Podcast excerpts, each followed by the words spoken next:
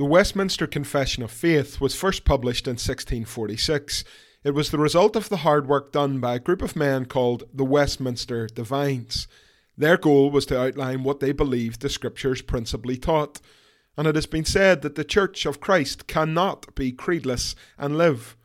Thankfully, the Westminster Confession of Faith has been the creed of the Reformed Church for almost 400 years. This podcast seeks to point you to Christ, to help you navigate the Westminster Confession of Faith, and to see you understand what you believe and why you believe it. Welcome to This We Confess.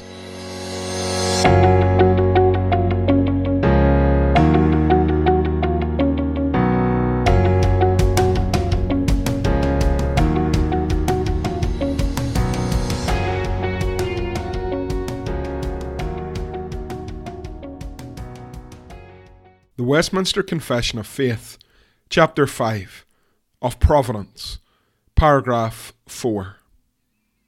The Almighty power, unsearchable wisdom, and infinite goodness of God so far manifest themselves in His providence that it extends itself even to the first fall and all other sins of angels and men, and that not by a bare permission but such as has joined with it a most wise and powerful bounding, and otherwise ordering and governing of them in a manifold dispensation to his own holy ends. Yet so as the sinfulness thereof proceeds only from the creature, and not from God, who, being most holy and righteous, neither is nor can be the author or approver of sin. Christians for all of human history have pondered the issue of evil. It is, according to some, the mystery of iniquity. Where does evil come from? Did God make evil? Did He create sin? Is sin an invading force that has marched its way into God's good and perfect creation that He has not been able to do anything about? In later chapters of the Confession, we will deal more fully with this issue, but today, in this paragraph, we begin to think about the mystery of iniquity. As we deal with this great mystery, paragraph 4 begins by reminding us of God's wonderful wisdom. We read that the almighty power, unsearchable wisdom, and infinite goodness of God manifest themselves in His providence as we tread on holy ground here and mysterious issues that are beyond our comprehension, it is good to start in this place. The Apostle Paul says in Romans 11 and verse 33 Oh, the depth of the riches and wisdom and knowledge of God! How unsearchable are his judgments, and how inscrutable his ways. Paul is clear. God is not like us. His ways are beyond our imagination, and it is a good reminder as we begin to consider this mystery of iniquity. And so, with that truth established, the Westminster Divines tell us that God's almighty power, unsearchable wisdom, and infinite goodness also extend even to the first fall and all other sins of angels and men. Reformed Christians believe that sin is not an invading force that God cannot do anything about we see here the truth, both mysterious and wonderful, that God is sovereign over evil. His providence extends even over sin, even over the first fall and all other sins of angels and men. Revelation 12 and verse 4 tells us that when Satan fell from heaven, his tail swept down a third of the stars of heaven and cast them to the earth. We believe that this is a reference to the angels who fell with Satan in that fall, in the angelic rebellion. Scripture does not tell us much about that rebellion, but here the Westminster Divines stress that God's providence even extends to that rebellion, to the first fall of sinful humanity, and even to the sins of angels and men.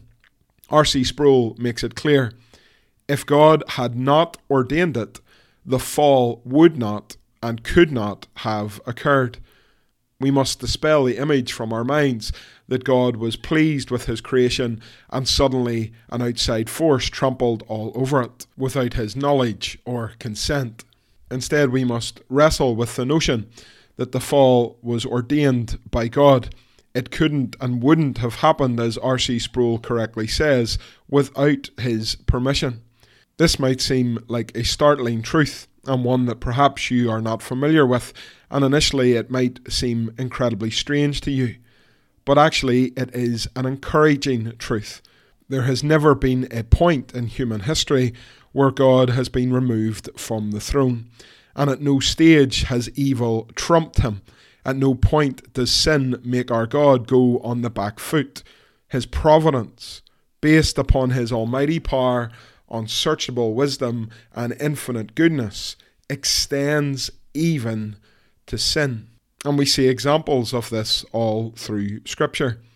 We see in 2 Samuel 24 and verse 1 that the anger of the Lord was kindled against Israel, and he incited David against them, saying, Go number Israel and Judah. And in 1 Chronicles 21 and verse 1, Satan stood against Israel and incited David to number Israel. The Westminster Divines give us this example, and Chad Van Dixhoorn explains it in this way. He says, God used Satan's deceitful ideas and David's sins in order to punish the people of Israel for their own wickedness. To us, it may seem complicated. To God, it is all part of a perfect plan. And this is the reality even in the very beginning, when Adam and Eve sinned against God and when angels fell from their heavenly position. To us, it may seem complicated that God would ordain it this way, but to God, it is all part of His perfect plan. There are examples all through Scripture of how our God is sovereign over evil, and how even though evil men might plan one thing, the Lord has ordained another for his good and his glory. In 1 Kings 22 and 22 to 23, the Lord declares disaster for Ahab by using sinful, lying spirits in the mouths of false prophets. And in 1 Chronicles 10 and 4, Saul's reign as king in Israel comes to a close by his own sinful decision to commit suicide. But perhaps the greatest example of this comes in the death of our Lord Jesus Christ, which we have mentioned before in this podcast. In Acts 2 and 23, we are told that Christ was delivered up according to the definite plan and foreknowledge of God, and yet he was crucified and killed by the hands of lawless men. The actions of sinful, lawless men are used by God to bring his providential plan to pass. And in Acts 4 and 27 to 28, we read, Truly in this city there were gathered together against your holy servant Jesus, whom you anointed, both Herod and Pontius Pilate, along with the Gentiles and the peoples of Israel, to do whatever your hand and your plan had predestined to take place. It was God's plan to crush Christ for the sake of his church and he providentially ordained the actions of evil men to bring this purpose to pass. So, as we work our way through this paragraph, we see that it is true to say that God providentially orders sin. He permits it, He is sovereign over it, and even the ways of evil men ultimately serve God's holy purpose. But this truth is not just by a bare permission as the paragraph continues. Acts 14 and verse 16 says that in past generations, God allowed all the nations to walk in their own ways. However, whilst this is true, the Lord does not just let things happen. His bare permission is joined with a most wise and powerful bounding. Or, in other words, says the confession, evil cannot run rampant. Evil will never overthrow the Lord. Evil has God ordained limits. In Psalm 76 and verse 10, we read that surely the wrath of man shall praise you. And in 2 Kings 19 and verse 28, we see the Lord speaking against the king of Assyria. He says, Because you have raged against me, and your complacency has come into my ears, I will put my hook in your nose and my bit in your mouth, and I will turn you back on the way by which you came. The king of Assyria was allowed to go this far and no further. And this wasn't by chance or an accident, but the Lord had providentially ordained this. He had given the evil of the king of Assyria permission, but it was also joined with God's wise and powerful bounding.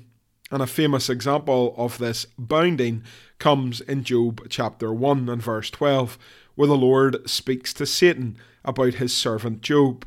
The Lord says, Behold, all that Job has is in your hand, only against him do not stretch out your hand.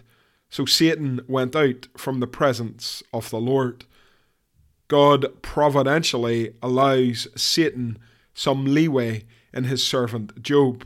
Satan's evil schemes are providentially used by God for Job's good. However, Satan is not allowed to do whatever he so pleases. Even Satan is limited by the Lord. He is bound by the Lord, and we see that Satan is not the Lord's equal. As we look throughout human history, it is easy to find examples of this bounding. In recent memory, there was the Second World War, where the great evil of National Socialism in Germany, the Nazis, were rampant for a time. I do not know, I cannot say for sure why the Nazis were allowed so much leeway, but we are thankful to God for his bounding of them and their ultimate defeat in 1945. We could repeat that story time and time and time again through history. And so, as we wrestle with this mysterious truth of God's providence even over sin and evil, we should also be comforted by the fact that evil will always have its limits. Evil cannot win, and ultimately, evil is going to be defeated. The paragraph continues by saying that God orders and governs these sins in a manifold dispensation, or in other words, in a multitude of ways. Chad Van Dixhoorn says that God sometimes limits sin, and other times he permits sin in a varied, complex administration or arrangement. We wrestle with this constantly. We see evil getting the upper hand in the world. We see the result of sin everywhere on this globe, on this planet that God has made for us. And at times we, in our own sin, can point the finger at the Lord and shake our fist and demand He answer us. Why? Why have you allowed this to happen? In my own life and in my own ministry, there have been moments where I have asked God that question Why, Lord? Why have you allowed this? Why have you ordained things to be this way? Oftentimes, when we feel like this, the answer never seems to come. However, we know that the Lord is good, and we know that He can be trusted. And the Westminster Divines here say that just as God orders and governs sin in a manifold dispensation in a multitude of ways, sometimes adding limits to it, and sometimes using it in a variety of ways, He always does this to His own holy ends. I do not understand God's ways. Certainly, as we have begun this podcast, so it is true. Oh, the depths of the riches and wisdom and knowledge of God! How unsearchable are his judgments, and how inscrutable his ways. But we know, and we can be sure, that however history is unfolding, and however it is that the Lord providentially limits and rules over sin and evil, it is all to his own holy ends. His ways are perfect. He is just. He is good. And finally, as this paragraph comes to a close, a very vital pillar in this whole discussion is raised. It is true to say, as we have already discussed, that providentially God permits and governs and rules over evil and sin, even the sin in the very beginning and to this very day. However, we must always be abundantly clear. We must always raise the final pillar of this paragraph that God is neither the author or the approver of sin. The Westminster Divines rightly state that sinfulness proceeds only from the creature and not from God, who, being most holy and righteous, does not author or approve of sin. We see this important truth laid out for us in the book of James. In James 1, verses 13 to 15, we read, Let no one say when he is tempted, I am being tempted by God. For God cannot be tempted with evil, and he himself tempts no one. But each person is tempted when he is lured and enticed by his own desire. Then desire, when it has conceived, gives birth to sin, and sin, when it is fully grown, brings forth death. The Lord does not make you sin. Just because he has providentially ordered and governed over evil and sin, he cannot be pointed to to say, The Lord made me do it. I had no other choice. We sin because we are sinners, not because God has told us to. The Lord cannot approve of sin. He hates sin, despises sin, and will punish sin. The original sin and fall, and indeed any sin that has just been committed, has not come from God's pen. He is not the author or approver of sin. In verse 17 of James 1, James makes it clear every good gift and every perfect gift is from above, coming down from the Father of lights, with whom there is no variation or shadow due to change. Our God is not in shadow, He is not of darkness, He is light, He is true, He is good, and neither does He author or approve of sin. John says in his first letter in chapter 2 and verse 16 For all that is in the world, the desires of the flesh, and the desires of the eyes, and pride of life, is not from the Father, but is from the world. And so, in closing, we raise these two columns. Firstly, that God's providence extends itself even to the first fall and all other sins of angels and men. God rules over evil and sin, and he orders it and governs over it in such a way that his own holy ends are brought about. But the second pillar is just as important as the first. God is not the author nor approver of sin. Some have argued that these two pillars contradict themselves, but let God be true and everyone else a liar. These two pillars are raised in the pages of Holy Scripture. As Joseph once said to his brothers, As for you, you meant evil against me, but God meant it for good, to bring it about that many people should be kept alive as they are today. At times, the plans of God might seem to us to be strange. Perhaps we think that He has done things in a way that we never would, why does he not just click his fingers and bring an end to all of this evil and sin? My friends, we are not God. His ways are not our ways, and the understanding of all of these things will never belong to us. But we know that whatever evil abounds in this world, and we know that whenever evil and sin touches our own lives, our God means it all for good to bring about a people for his own possession. R.C. Sproul uses the example of Judas Iscariot to give us understanding. Judas, says Sproul, who betrayed an innocent man for his own personal gain, intended something altogether wicked, selfish, and abhorrent. He had bloody hands.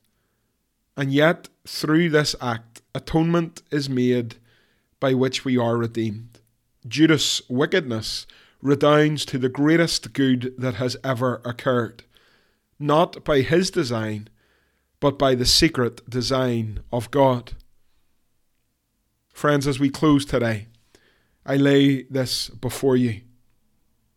If God is not sovereign over evil, if God's providence does not extend to the fall, and to the sinful actions of both angels and sinful humanity, then run. Run and hide. Run and call for the mountains to fall down upon you. For humanity will only get worse, and evil will only grow in strength, and you will not have seen anything yet. But thanks be to God. For today, as Reformed Christians, we believe that God is indeed sovereign over evil.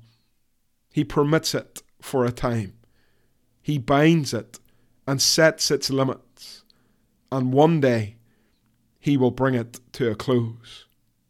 May the Lord strengthen our faith and help us to trust His providential ways. As we close today, here are some questions for you to answer while you're sitting in McDonald's. Question 1 when we discuss this mystery of iniquity, why is it good to remind ourselves of God's almighty power, unsearchable wisdom, and infinite goodness? Question 2. Why is R.C. Sproul correct when he writes, If God had not ordained the fall, the fall would not and could not have occurred? Question 3. Why is this an encouraging truth? Question 4. What is always joined with God's permission when it comes to sin? Question 5. What is the second pillar of this paragraph and why is it so important? And finally, where does sinfulness proceed from according to James in James 1 verses 13 to 17. That's all for today. As always, my name is Scott Woodburn, and until next time, this we confess.